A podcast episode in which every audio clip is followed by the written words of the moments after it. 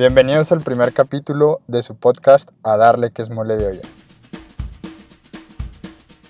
Hoy tenemos a un gran invitado, un gran amigo eh, y además una persona muy talentosa. Eh, Romeo Méndez nos acompaña el día de hoy como padrino de este podcast. Romeo, ¿cómo andas, güey? ¿Qué tal? Muchas gracias por la invitación, por No, recibirme. Qué bueno que viniste. Bueno, pues Romeo, para la gente que no lo conoce y para los que también, eh, además de ser mi, mi amigo, lo conozco, nos conocemos hace cinco años, más o menos, cinco años, desde la carrera. Y, y ahorita, bueno, ya hace tiempo, ahorita nos va a platicar un poquito más, pues es, ¿qué, qué eres? Es pintor, ¿no? Artista. artista, artista mejor dicho. Y pues como invitado de honor eh, nos acompaña el día de hoy y pues vamos a platicar tan- al- algunos temas interesantes, quién es, qué hace y, y otras cosas. Este, güey, pues para la gente que, que no te conoce, ahorita me corregiste que eres artista, ¿qué, era- ¿qué era haces? broma. Platícanos. Eh, pues yo pinto, este, pinto al óleo principalmente. He hecho algunos murales y, y sí, pues se podría decir que pintor, Pintor. básicamente. Oye, ahorita que decía que ya nos conocemos de hace rato, algo que siempre me ha llamado la atención es cuando yo conocí, cuando nos conocimos, traes otro proyecto, que era La una revista. revista digital, Sí. 18 más, ¿no? Sí. Simón. Bueno, traes la revista y luego, según yo, no sé si todavía haces, pero le empezaste a hacer a la fotografía. Sí, empecé con la fotografía, luego con la revista y luego ya cuando murió la revista empecé a pintar. Claro, eso es lo que, eso es como lo que te quiero preguntar, güey. O sea, ¿cómo, o sea, ¿cómo descubriste, cómo fue el proceso de descubrir, pues, es- el talento de la pintura? Porque, te digo, desde que te conozco, pues, no fuiste, o sea, no eras el güey más entusiasta para la, para la escuela, de que, uh, a huevo, conta dos.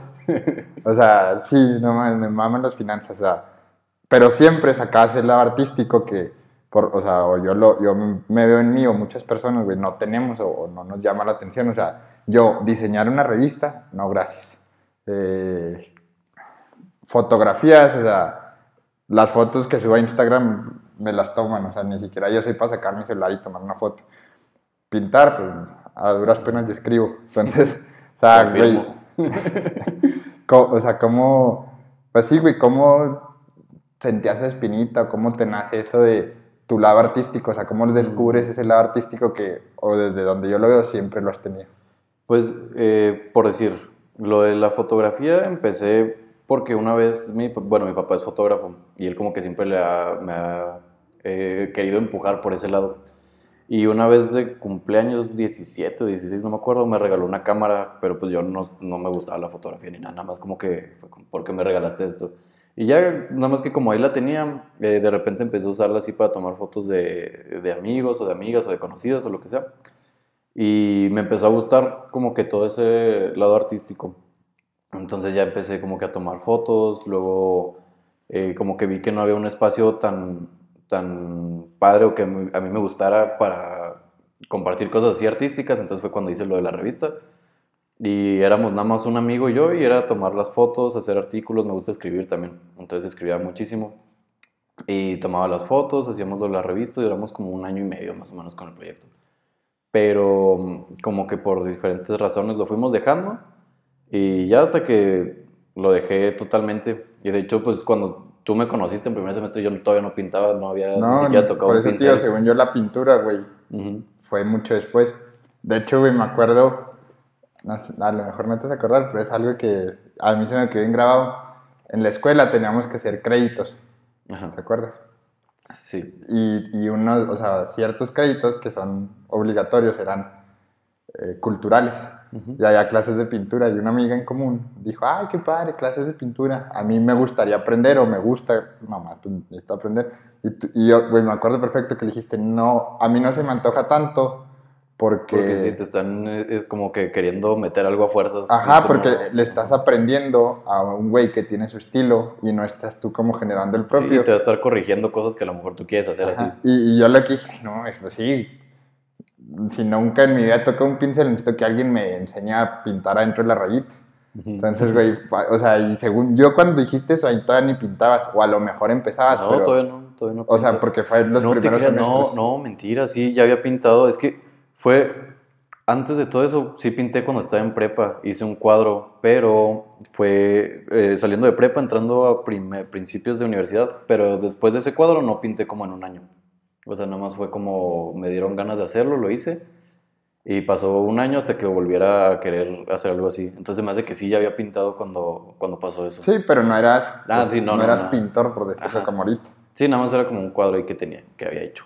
Oye, y, o sea, ¿cómo, cómo supiste que sabías pintar? O sea, yo igual soy el mejor cantando, pero, pero en mi vida voy a cantar ópera, güey. O sea, ¿cómo, ¿cómo sabes? O sea, ¿cómo supiste que eras bueno para pintar? ¿Dibujabas en el cuaderno de la escuela? es que, o... yo no me considero bueno en el sentido de que hay gente que, eh, como otros artistas de aquí, eh, o incluso los maestros que enseñan arte, que son más realistas, que te pueden hacer un retrato, te pueden hacer una persona y te das cuenta que es esa persona, o te pueden hacer un paisaje o cosas así con mucho detalle, y yo no soy bueno para eso. Entonces, yo siento que más bien soy más creativo, a lo mejor, que, que, que talentoso en cuanto a la, pintura. Y sí, hice ese cuadro. Hice ese cuadro porque tenía como una inquietud de representar una idea. Me gustó el resultado, o sea, como me gustó más cómo se siente verlo ya terminado que el, hecho de estar ahí pintando. Pero, digo, lo dejé como por un año. Y luego ya como que volví a tomar la espinita y ya este, hice varios bastidores para hacer varios cuadros y hice como tres pinturas de jalón. También es como en un fin de semana, algo así. Sí, man. Oye, decías ser creativo, güey. Creo que sí es la palabra, o sea, y va muy ligado de ser artista o, ar- o ser alguien artístico, o sea, Ujú. de diseñar una revista, de tomar fotos, de pintar, güey, o sea, y decías, quería mostrar una idea, ¿no? ¿Cómo? ¿En, en lo de los cuadros o en lo de la Sí. revista? O sea, pues creo, o sea, creo que el- lo padre del arte, güey, es que muestras tus ideas de una forma, pues muy personal, o sea, como tú quieres, o sea, no es de que Ajá. Alguien me dijo que pintara tal cosa, no, o sea, sino es lo que tú quieres expresar. Sí, es precisamente por eso empecé, porque tenía como una idea en mi cabeza de, eh, bueno, pues ya contando así como el trasfondo, eh, cuando estaba, es que según yo sí fue a finales de prepa, no me acuerdo bien, pero había días que llegaba a la escuela y me sentía como sin ganas de hablar con la gente, pues a tú con- conviviste conmigo, a lo mejor te diste cuenta como que llegaba y no me gustaba hablar con nadie, era como que nada más estar sentado y no quería que me hablaran, no quería hacer nada. Y a lo mejor al día siguiente sí quería estar cotorreando con todos, Sí. quería estar platicando, o sea, como que me sentía muy raro eso y no tenía como eh, describirlo. Y tenía una imagen en mi cabeza así como que dos caras, una así llena de colores y otra como que en, en tonos grises. Y por eso dije, ok, pues voy a, voy a intentar pintar esto, porque tenía esa idea como que ya durante muchos meses así como que muy clara de las dos caras y fue la primera pintura que hice. Y te digo, como que me gustó y todo, pero lo olvidé, o sea, fue como así de que nada más algo que haces ahí. Y luego ya después como que me acordé, pasó todo lo de la revista, se terminó lo de la revista y como que me acordé otra vez de todo lo de, eh, del cuadro que había hecho. Los- lo tenía en el closet guardado algo así, entonces lo vi y fue como, ok, voy a... eh, me gustó como hacer eso, entonces quise representar otras cosas que me estaban pasando en ese momento en los cuadros. Y me gustaron los resultados y a partir de ahí ya no pude parar, o sea, ya fue como que seguido pintaba muchas cosas que pensaba. Oye, y por decir, o sea, ya me platicaste un poquito, por decir, tu proceso de, pues puede ser proceso creativo, o sea, cómo, cómo te llega una idea o dices, o ves algo, te pasa algo, lo quieres expresar, o ya traes la idea como, no sé, puede ser un borrador, un bosquejo, lo pones y luego le vas moviendo, o no sé, güey, o sea, cómo dices, voy a pintar Sí, sí, sí. esta cara con estos colores volteando al oeste, güey, o ya sabes, o durante el, el tiempo que estás pintando se te va ocurriendo. Es que es como una idea que se va eh, creciendo o aumentando. Por ejemplo, ese el ejemplo que les decía, el del primer cuadro.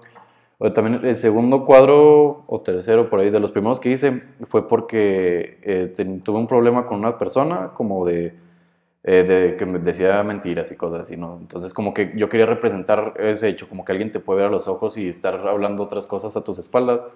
Y se, se me ocurrió así como que alguien que te esté viendo a los ojos, pero a la vez como que esté una cara de lado. Entonces el cuadro fue así, una cara de frente y con una silueta de lado. Ese lo tuviste que haber visto, fue de los Sí, primeros. Me lo estás diciendo, güey, ya sé cuál es. Sí, es uno azul. Este, y fue también cuando empecé a hacer los cuadros así, ya con ese estilo así de contrastes y, y tonos así. Entonces siempre como que primero llega una idea de, de algún sentimiento y se me ocurre una manera de representarlo. Eh, digo así, ok, yo decía lo de alguien diciendo mentiras, a lo mejor es alguien que te puede estar viendo los ojos y del otro lado está hablando. Entonces se me ocurrían así las dos caras. Pero recientemente ya es más bien como que escribiendo. O sea, escribo cosas, me llegan así pensamientos o sentimientos, lo escribo y ya en base a eso tengo una lista así como de muchos escritos o muchos títulos de cuadros, por así decir y ya de ahí se me van ocurriendo cómo podría ser la pintura. Como que el, proceso se podría decir que es primero el escrito, luego la idea y luego ya pintarlo. Ok. Sí, o sea, conjugas, o sea, se congenia, no sé si, si se junta todo, güey, de decir, tengo esta idea, la escribes, la plasmas y luego a lo mejor esa idea la ves reflejada en una situación que te esté pasando o en algo, o sea, en una experiencia y luego ya ahora sí la expresas en una pintura. Sí, es que son, son ideas, básicamente, porque, por ejemplo, uno de los cuadros que acabo de terminar hace poquito se llama La luz en mi conciencia, y ese título lo tenía desde hace mucho, como que me había llegado ese pensamiento a la cabeza, y ese título lo tenía muy presente, y duró como dos meses anotado en, en la libreta donde tengo todo eso hasta que un día ya se me ocurrió la, la, idea que es el de las dos chavas que están así encontradas de espaldas. Okay. Entonces ya como que tuve esa idea y dije, se me hace que este sí queda con el título que había escrito, con el escrito que tengo de ese, de ese y ya como que los juntas, los enlazas y, y haces todo. Te tengo que mostrar más, te lo juro, de las primeras veces que, o sea,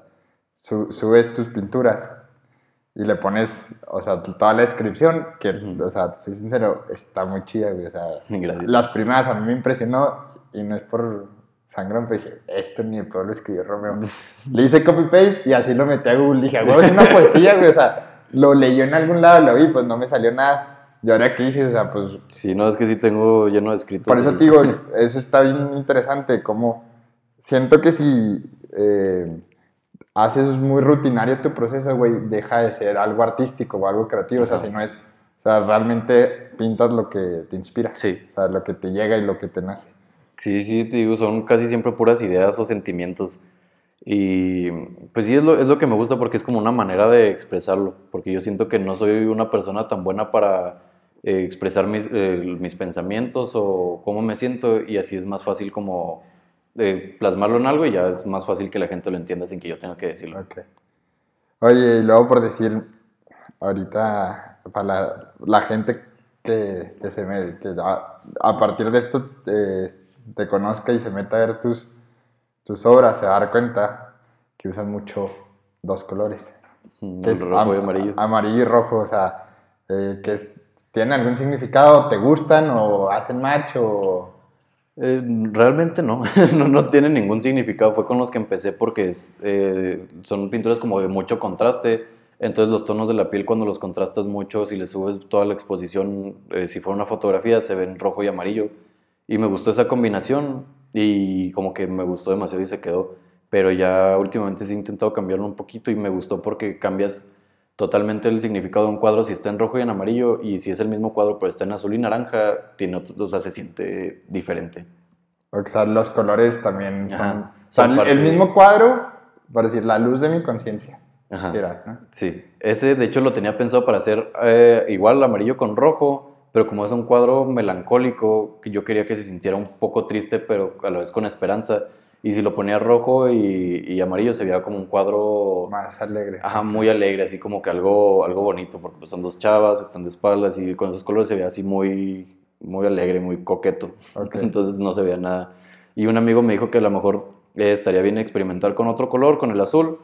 Y me gustó la idea, lo hice y sí me gustó el resultado que se ve así un poquito triste, pero como tiene naranja se ve un poquito como con esperanza. no sé.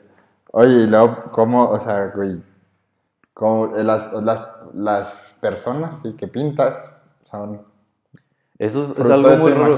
Sí, es algo muy raro que me, toda esta semana lo he platicado con gente, me han preguntado lo mismo y sí, siempre son eh, caras que no conozco, pero el otro día estaba platicando con una persona y me dijo que, por decir, cuando tú sueñas, nunca te inventas una cara, o sea, siempre estás viendo caras. Sí, siempre son de, que conocidos, aunque no sepas quién es. Ajá, sí, de que el güey que este te puso la gasolina o algo, sí.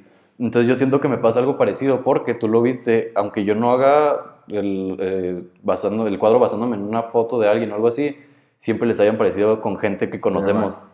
Te digo, pues, nos pasó con un cuadro que hice que se parecía a mucho a una compañera de ahí del salón. Y me ha pasado con muchos cuadros que dicen, oye, se parece a esta Este es persona, este. sí. Y, y no sé, se me hace muy raro porque yo no me baso en nadie. Sí, o sea, tú empiezas a pintar y le das forma, le das una cara y Sí, ya. cuando es algo muy específico, a lo mejor sí, eh, o tomo una foto eh, porque es una posición en específico que yo estoy buscando, o busco una foto nada más de alguien para basarme de que pues, la proporción de la nariz, la cara y así, pero no, no de gente conocida. Sí. O sea, son fotos a lo mejor de internet o algo Sí, así. que te gusta la pose o las facciones Ajá. o algo, pero no es de que quiero pintar Y, a mano. y aún así, aunque por eso te digo que yo no soy tan buen pintor, porque aún así basándome en una cara que estoy viendo de una foto o de, pues sí, de una foto que yo tomé o de alguna foto de que yo busqué específicamente en internet, no se parece Sí, y se parece a alguien más. Entonces eso se me hace muy raro, se me hace muy loco. Sí, güey, es como Pero el... subconsciente o algo. Sí, ajá. Y luego, ¿qué, qué tan difícil es? Porque pintas murales, para la gente que no sabe, ¿qué es lo más grande que has pintado? El mural de San Pedro en Monterrey, que es de 8 metros por 17. No. ¿Y qué tan... Difícil sí, fue. ¿Cuánto duraste? dos semanas y media. Y la verdad no, yo pensé que era mucho más difícil, pero es que también tuve muchas facilidades porque, eh, por decir, el- donde estaba, empezaba a dar la sombra desde las 12 del día. Ok. Entonces me Sí, podía no levantar tarde. ajá. Y pintaba todo el día y nunca me pegaba el sol ni nada. Y luego, pues además me estuve quedando yo en Monterrey con un amigo, entonces pues siempre estaba como platicando con él o me iba a comer o lo que sea. Entonces me la pasé muy bien y, y no se me hizo tan difícil, tan pesado, porque además fue la primera vez que me llevaron a un lugar y me pagaron por hacer algo. Y no sé, me sentía muy raro como que me estuvieran pagando sea, por hacer algo que, por ajá, algo que yo pude haber hecho gratis. Pero... pues, sí, ¿Ocho metros? por 17. No, Sí, 17 de largo, 8 de alto. Sí. Si tú lo pintabas todo o trazabas, por decir, hacías como el contorno y le decías a alguien, carnal, todo esto de azul. Sí, sí pusieron a alguien que me ayudara porque era, era la fachada de un antro y iban a abrir ya en dos semanas, algo así. Ok. Entonces me estaban apurando muchísimo, pero sí, como tú dices, yo hacía el trazo, pintaba el, todo lo demás y él nada más rellenaba. O sea, fue tu primer trabajo, pues trabajo, que te pagaron. Sí, ya me habían pagado por cuadros, ya me habían pedido cuadros y cosas así, pero así que alguien... Pero me- que alguien te hablara y decir, vente. Rolón, esto que... Sí. ¿Y cómo te contactaron? ¿Por, Por, Instagram? por Instagram. Sí, me llegó un mensaje de, de esta persona, me dijo que, que había, porque hizo un mural aquí en, en Chihuahua y lo vio, vio la publicación y me dijo que le gustó, que le gustaría que hiciera uno para una fachada de un antro en Monterrey, me pidió eh, mi teléfono para que habláramos y ya nos pusimos de acuerdo. Y así literal de un, casi casi de un día para otro ya tenía los vuelos y todo. Y tú hiciste el diseño, tú Sí. hiciste todo. Sí, ¿Y se sí, los me- presentaste antes o dijiste que es mi... Se los presenté porque, pues yo me, o sea, por, for- por formalismo, formalismo. pero ellos les valía. O Sí, sea, dijeron sí. Sí, vale. me dijeron, tú ya vente y acá vemos. Y yo, no, pues te quiero enseñar primero, o sea, no quiero que me tengas ahí esperando tampoco. Sí, de que, ah, es que no lo queríamos así. Ajá, y ya de cuando les presenté la mitad del mural, y ya con eso me volaron para allá, y ya estando allá, ya vimos lo de la otra mitad. Órale. Mientras trabajaba en la otra mitad. Sí, ya cuando estabas en Monterrey. Eh, para la raza de San Pedro, de Monterrey, nos escuchan en todos lados. ¿Dónde está? Está, a ver si me acuerdo la calle. ¿Es, O sea, es ¿qué San? Pedro? Es Panic Botanic. Panic Creo que ya cerraron. Pero, ahí todavía está el mural. Ajá, todavía está el mural. Era la calle. No me acuerdo, tenía un nombre bien raro, así como de selva. Pero estaba, me acuerdo que estaba por. Por la agencia de Lambo. Bueno, Por ahí está, pues, Panic lado. Botanic, San Pedro, ahí está. O, o estaba o estará. Oye, y luego Estará. aquí en Chihuahua también hiciste un mural, ¿no? En la cantera. Sí. Y ese era de... Eh, eh, no, ese sí fue 100%. eh, yo tenía ganas de hacer un mural y busqué patrocinios de la pintura. Y ya sí conseguí uno y, y yo lo hice pues por amor al arte.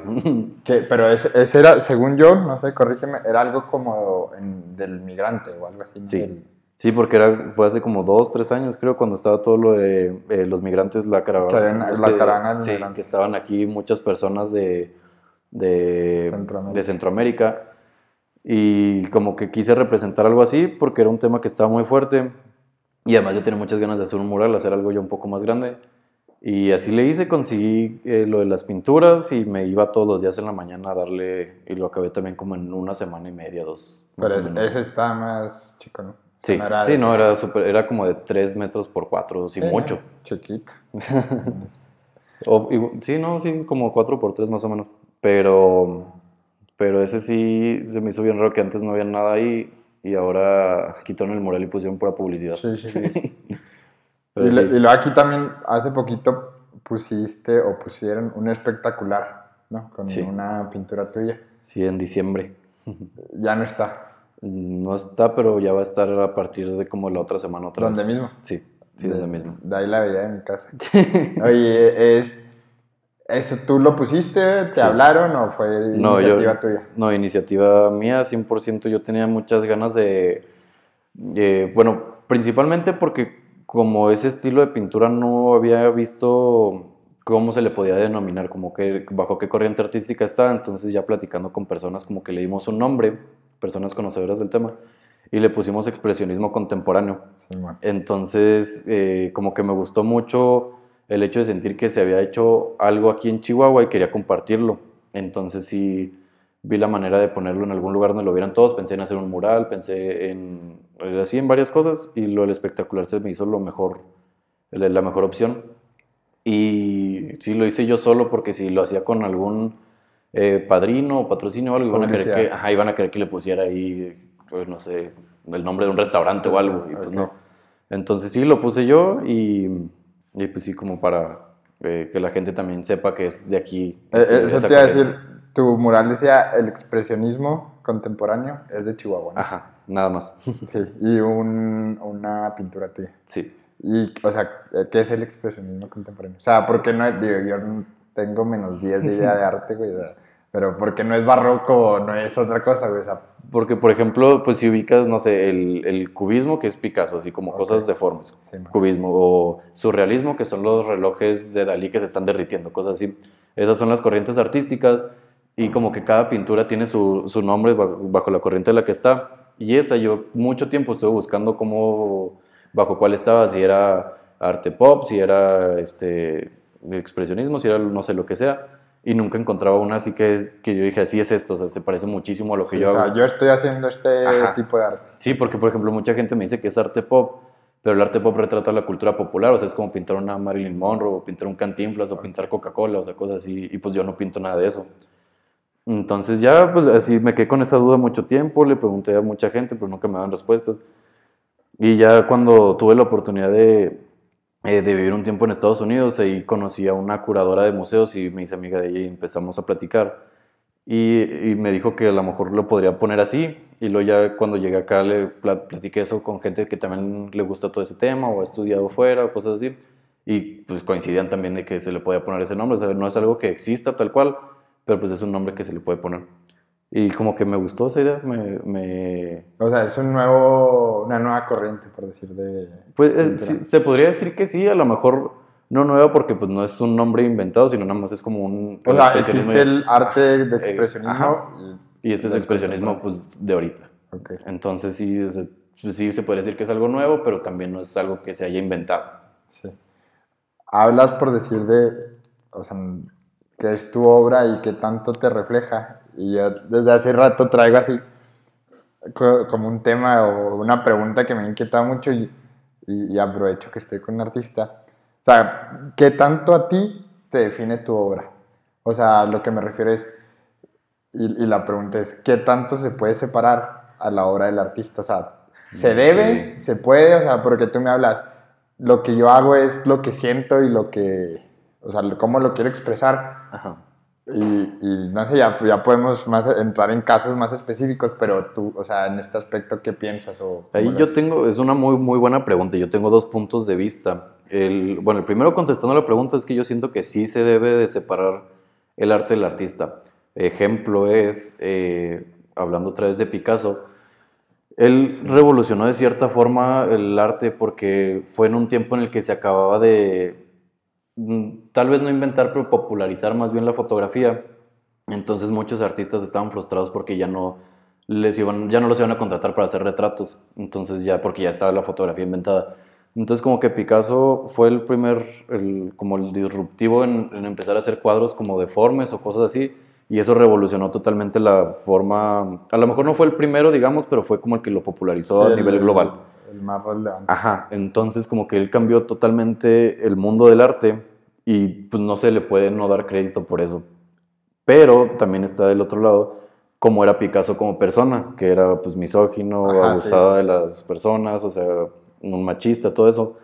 Entonces a lo mejor pues sí puedes reconocer el trabajo de Picasso, pero pues también saber que Pablo Ruiz Picasso no, No, so- no, no era- no era alguien Admirable. admirable. Ajá, pero pues sí, sí tienes que separarlo porque sí es, no puedes ignorar la huella que dejó en el mundo del arte. Sí, claro.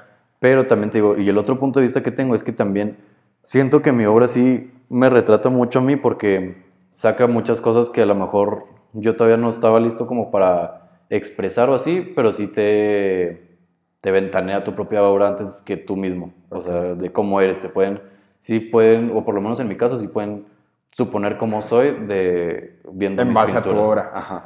Sí, o sea, yo, yo tenía mucho esta pregunta y alguna vez creo que hasta hice una encuesta en Instagram. Y aquí tú hablas y es, es- la pregunta va justo enfocada al arte, pero ya como en todas las personas, o sea, ¿qué tanto refleja lo que tú haces en tu trabajo, profesión, obra o hobby quizá, a lo, como eres? Y, y a lo que voy, yo soy muy fan del fútbol. De los Eh, Pumas. de los Pumas, sobre todo, para la gente que espero nos siga escuchando. Voy a mencionar a los Pumas todos los días. Y al fútbol. y hace como dos meses o tres, güey, se murió Maradona. Ajá. Diego Armando Maradona.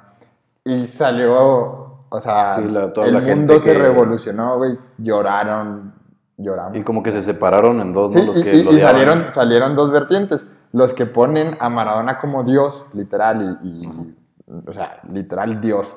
Y los que dicen cómo la gente, uno dice que este hombre fue el mejor del mundo, de fútbol hablando nomás, cuando se drogó. Ya, cómo la gente alaba a esta persona cuando tal era abusador y era un hijo de la fregada y tal y tal. Y, o sea, yo sí tengo igual, como tú, las dos, los que- dos puntos de vista. decir, o sea, lo que hizo dentro de la cancha Ajá. es otro pedo. Pero también, si me dices el mejor de la historia, un ejemplo. Para mí ese debate de fútbol es, Eso ya depende, es ¿no? crucial. De, de Ajá, sí. Pero yo puedo decir, híjola, para mí si una, a veces una persona, yo sí considero que es indivisible. O sea, lo que tú haces es refleja cómo eres. Puedes cambiar, obviamente, pero sí, no sé, tengo también esa... Es que como sí, discusión es, que yo siento que es lo malo de la gente que está en el ojo público tan, pues tan fuerte como ellos, que todos están observando cómo son, lo que hacen y todo. Porque si la gente solo se enfocara en quién es Maradona, el futbolista, pues hasta ahí está bien, porque sí era un extraordinario futbolista. Sí. Pero el problema empieza cuando la gente ya se empieza a meter mucho en Su cómo vida. es su vida personal. Que pues no deberíamos de juzgarlo porque pues ya es, digo, depende de qué, qué haga también, ¿no? Ajá. Pero pues ya son cosas que no... mm, o sea, yo siento que lo tienes que separar totalmente porque pues no puedes negar el talento de muchas personas con cosas que hacen y pues no sé, siento que sí lo tienes que separar. Sí, una vez platicaba con una amiga y me decía justo el mismo tema. Y me decía, creo que me puso el mismo ejemplo de Picasso y de Neruda. De que Neruda en sus poemas hablaba de cosas bien densas, así que él hacía que también, según yo, era un hijo de la chingada. Sí, es, es- Neruda no es el que tiene un video, una entrevista en la que sale pegándole a su esposa. Algo así, creo que Sí, sí. que No le- sé si es él, una la patada, neta, pero así. creo que sí. Y dices, pero, y me dice, pero su poesía es Sí, otro sí. pedo, o sea, es lo mejor. Y, y pues no sé cómo dices, tampoco podemos juzgar, obviamente, dependiendo de lo que hace, pero hay algo también muy cierto, güey, o sea, tú y yo y quizá todos estando en la misma circunstancia que Maradona, siendo Maradona, quizá hubiéramos hecho lo mismo. O sea, güey, ese güey, Sí, tener todo pongo. Maradona, pero pon Picasso o pon Justin Bieber o pon, no sé, güey, Sí, sí, quieras. cualquiera que tenga todo ese O poder. sea, dices, a dónde vas, te ofrecen lo que quieras, tienes lo que quieras, carnal, bien, o sea, Sí, que aunque quieras llevar tu vida bien, pues te aburres en cierto momento, Sí. ¿no? Y quieres como hacer Y- cosas y- diferentes. y eso es, o sea, mí, yo cuando escuché eso de que todos somos eh, un monstruo en potencia, fue como que, ay, güey, o sea, si tienes que ser súper empático. La otra vez escuché también un podcast de, no sé si te sabes la historia de John Wayne Gacy, algo así, un payaso. Sí, payaso Simón, sí. que el vato era pues, bien chido y era el payaso ahí de la, del pueblito y tal, pero el vato violaba niños y los enterraba en su sótano. Y de que, ay, o sea, Nadie- eres un pinche enfermo, güey. Sí, que nadie se lo hubiera imaginado. Ajá, nadie güey. se lo hubiera imaginado y cuando lo descubren, pues lo querían, o sea, Sí, pues obviamente. y obviamente, papás. o sea, es- son cosas que no son justificables. Después se meten a ver su historia y de niño fue abusado 30 mil veces, muchas veces y su papá siempre lo mugroseaba que le decía, no, no eres bueno para los deportes, eres un mariquita y pues el vato creció traumado y, Sí, quería y como desquitar eso de alguna manera. y, y ahí yo lo escuché que dicen, güey, o sea, cualquiera de nosotros en esa circunstancia probablemente pudimos saber si ese güey, que no, pues, güey, no sé Sí, cuál o sea, es la no- moraleja. No, o sea, se justifica, pero no pues se sí, justifica, pero dices, entiendes. Ajá, entiendes. Y, y no sé, es, es como si es un. Pues, güey, siento que al, al ver personas o gente que la, o sea, pues que la riega y dices, ok, no, no estoy justificando que lo que hiciste está bien porque te pasó tal y tal, pero pues ya entiendes de Pues, que. Es como, por ejemplo, cuando ves videos, no sé, de Justin Bieber metiéndole un golpe a un fan que se le acerca, pero también si te, que puedes decir, ok, qué mamón este güey, pues es su fan, no sé qué, pero no te pones a pensar que todo el día, todos los días están 700 personas encima de él. Sí. Güey, de hecho, pues- hoy, ju- justo hoy en la mañana vi en Twitter que se suicidó un futbolista uruguayo.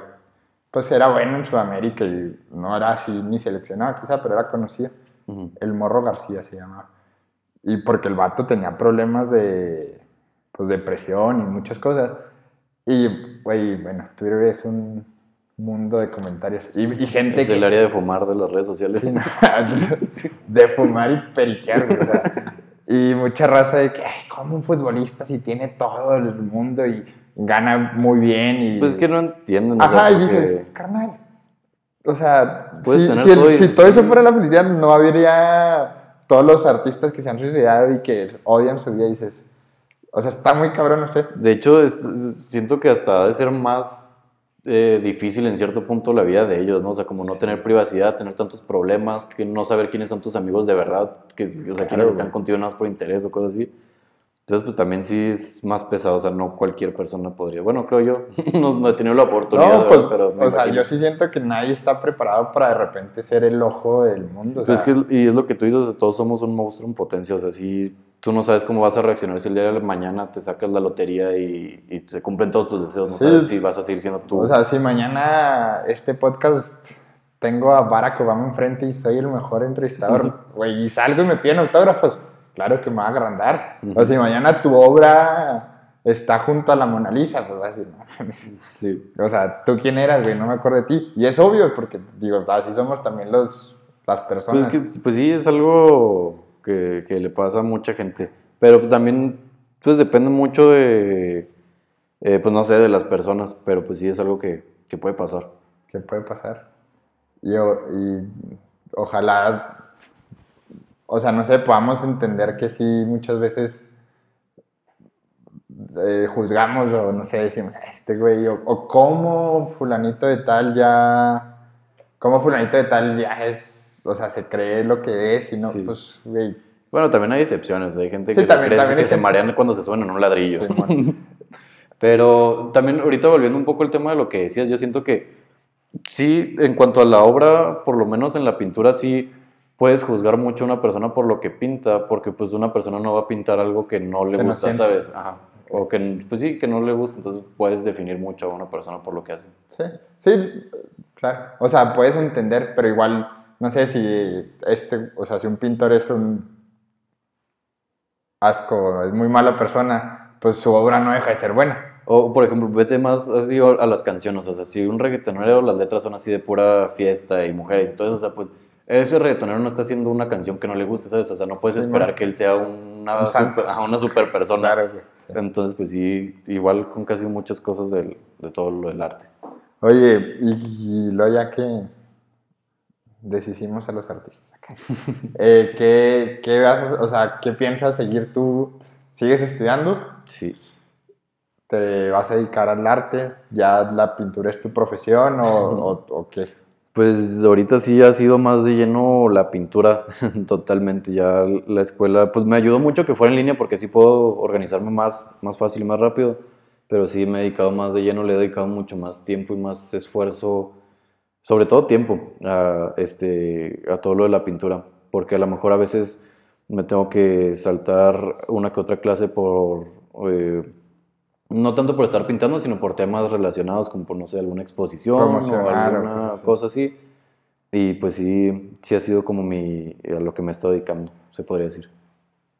La otra, ahorita dijiste que, que te fuiste, o sea, te fuiste de viaje, ¿no? A Estados Unidos o así. Que ahí Sí. conociste a la que te ayudó para, el, Sí, para es que te das cuenta del mundo tan diferente que es eh, otro país, porque ya todos te reciben con los brazos abiertos. O sea, fui a una. Todavía no, era, todavía no empezaba todo del coronavirus. Entonces fui, iba mucho a museos y a galerías.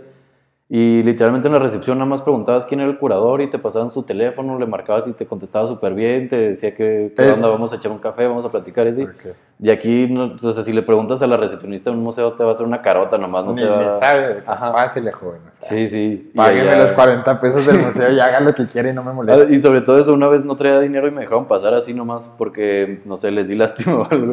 Porque les dije que, que, o sea, entré a la recepción y me dijeron, sí, son 15 dólares, algo así era. Y luego les dije, ah, no, pues no tengo, ya me voy. Y fue que ya me iba saliendo de la puerta y me dice, no, regrésate, pásale. Pero sí, tío, o sea, te, das, te das cuenta mucho de, eh, no sé, cómo es diferente la sociedad en diferentes países. O sea, quizá ya está, o sea, está mucho más amplio o abierto el mundo del arte. Pues O es que les gusta, o sea, les gusta. Si, si estás de recepcionista en, una, en un museo, en una galería, es porque te gusta ese pedo. Entonces, lo disfrutan. Y aquí, no, no sé, lo hacen nada más porque tienen que Por hacerlo. trabajo. Ajá. Y, y allá, o sea, ¿te fuiste un año o un semestre? Eh, la idea era irme un semestre, pero duré, duré menos porque fue cuando empezó todo lo del coronavirus. Entonces me tuve que regresar a México. ¿Y allá estuviste pintando o nomás conociendo y... Eh, pintando, sí era la idea. Era este, pintar y buscar exposiciones allá, que sí conseguí algunas, pero pues digo, no se pudo formalizar por lo del Por COVID COVID. y yo me tuve que regresar, entonces pues ya no se pudo. De hecho hay como tres, cuatro piezas perdidas por allá en Florida. tuya? Sí. Y ya no, que ahí las abandoné ya, ya no me las pude traer. No. ¿Y aquí, ¿Y aquí te estás promocionando o qué estás haciendo? Aquí, ¿cómo? O sea, aquí en Chihuahua sigues buscando galerías, promocionando. O sea, tú, o más bien, tú estás pintando, o sea, tienes varios cuadros. Ya me dijiste que los, o sea, los haces porque quieres reflejar un sentimiento, una idea, lo que quieras.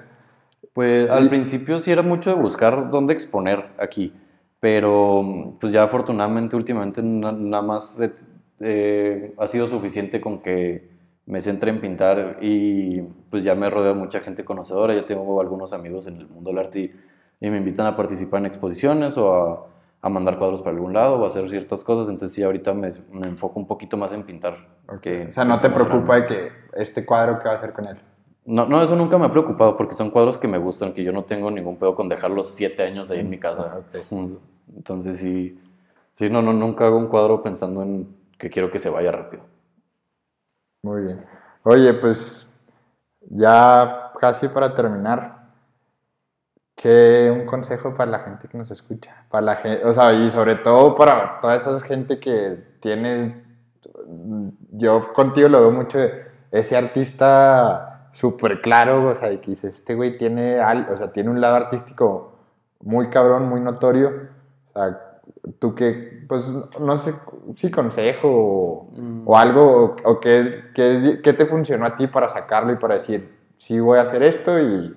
Pues es que por más, por más cliché que suene es verdad, o sea, nada más es que, mm, que no te importe lo que va a pensar la gente, o sea, es como cuando te has echado un clavado, nada más no la pienses y hazlo porque si, te, si tú ya pintas y te pones a pensar, no sé si subir las fotos porque me van a empezar a decir cosas en la escuela o, o me lo van a cagar o lo que sea, pues ya nunca lo vas a hacer. Y me toca mucho cuando voy a, cuando salgo, me preguntan así como por cómo le hago, yo quiero subir mis cosas, no sé qué, y digo, es que Pues si quisiera súbelas. subirlo, las hubiera subido ya, o sea, ¿por qué me estás diciendo? Porque yo sé que no, o sea, y de todas esas personas no, no me ha tocado ninguna que ya haya subido sus cosas. O sea, nada más les gusta como que preguntar para que la gente sepa que lo están Sí, haciendo. como que no. quieren que le digas, no, no lo subas, Ajá. haz esto, esto y esto. Sí, y como te si hubiera una fórmula. Es carnal. Sí, pues súbelo, o sea, y, y, pues, o sea, habrá quienes les guste y habrá quienes no les guste, pero pues hay mercado para todo, o sea, el arte es muy diferente, o sea, hay muchos, o sea, a alguien le tiene que gustar Sí, claro. lo que hagas.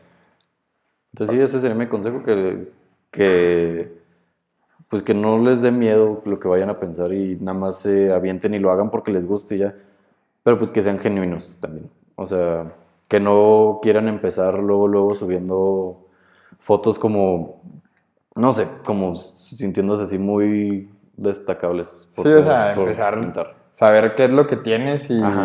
Ándale, sí, o sea, nada más saber ser, ser, ¿cómo se puede decir? O sea, ser realista también, o sea, que abrir los ojos también a qué tan bueno o, no eres. Sí, o si es tu primer Pero, o sea, no me refiero a que si no eres, no te consideras bueno, que no lo subas, sino nada más que sepas, o sea, que... Sí, o sea, tener los pies sobre la tierra. Y como dijiste ahorita, no subirte un ladrillo y ya te mareaste, porque hay mucho todavía por top. Oye, pues Romeo, gracias, carnal. gracias por la invitación. No, qué chido que viniste. Para la raza, ¿dónde te pueden seguir? Ver tus eh, obras. Me tengo como Romeo Méndez en Insta, en Twitter, en, Facebook creo que es Romeo Méndez MX y ya. ¿Y exposiciones donde te vea la gente? Eh, ¿Cuándo sale esto? La próxima semana. Bueno, pues el, bueno, el 13 de febrero tengo una en Veracruz. Voy a andar por allá, de hecho, también yo. El 13 de febrero se va a quedar como una semana. Eh, aquí en Chihuahua tengo eh, piezas en Nodi Gallery, está ahí por la cantera. Nodi Gallery. Ajá, ahí tengo algunas piezas.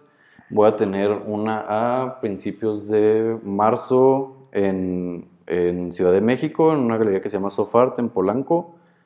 Y son las únicas próximas por todo lo del COVID. Ya no se puede planear tan a futuro. Sí, claro. Pero sí en esas. Pues muy bien, gente, ya saben, sigan a Romeo Méndez en sus galerías, en sus redes sociales. Y gracias por escucharnos. A nosotros síganos en A Darle Podcast en Instagram. Ahí vamos a estar subiendo pues cosas y información de los nuevos episodios para que nos sigan también, compártanos eh, si les gusta, si no también. Y pues ya saben, con nosotros estuvo Romeo Méndez y a darle que es mole de olla. Muchas gracias.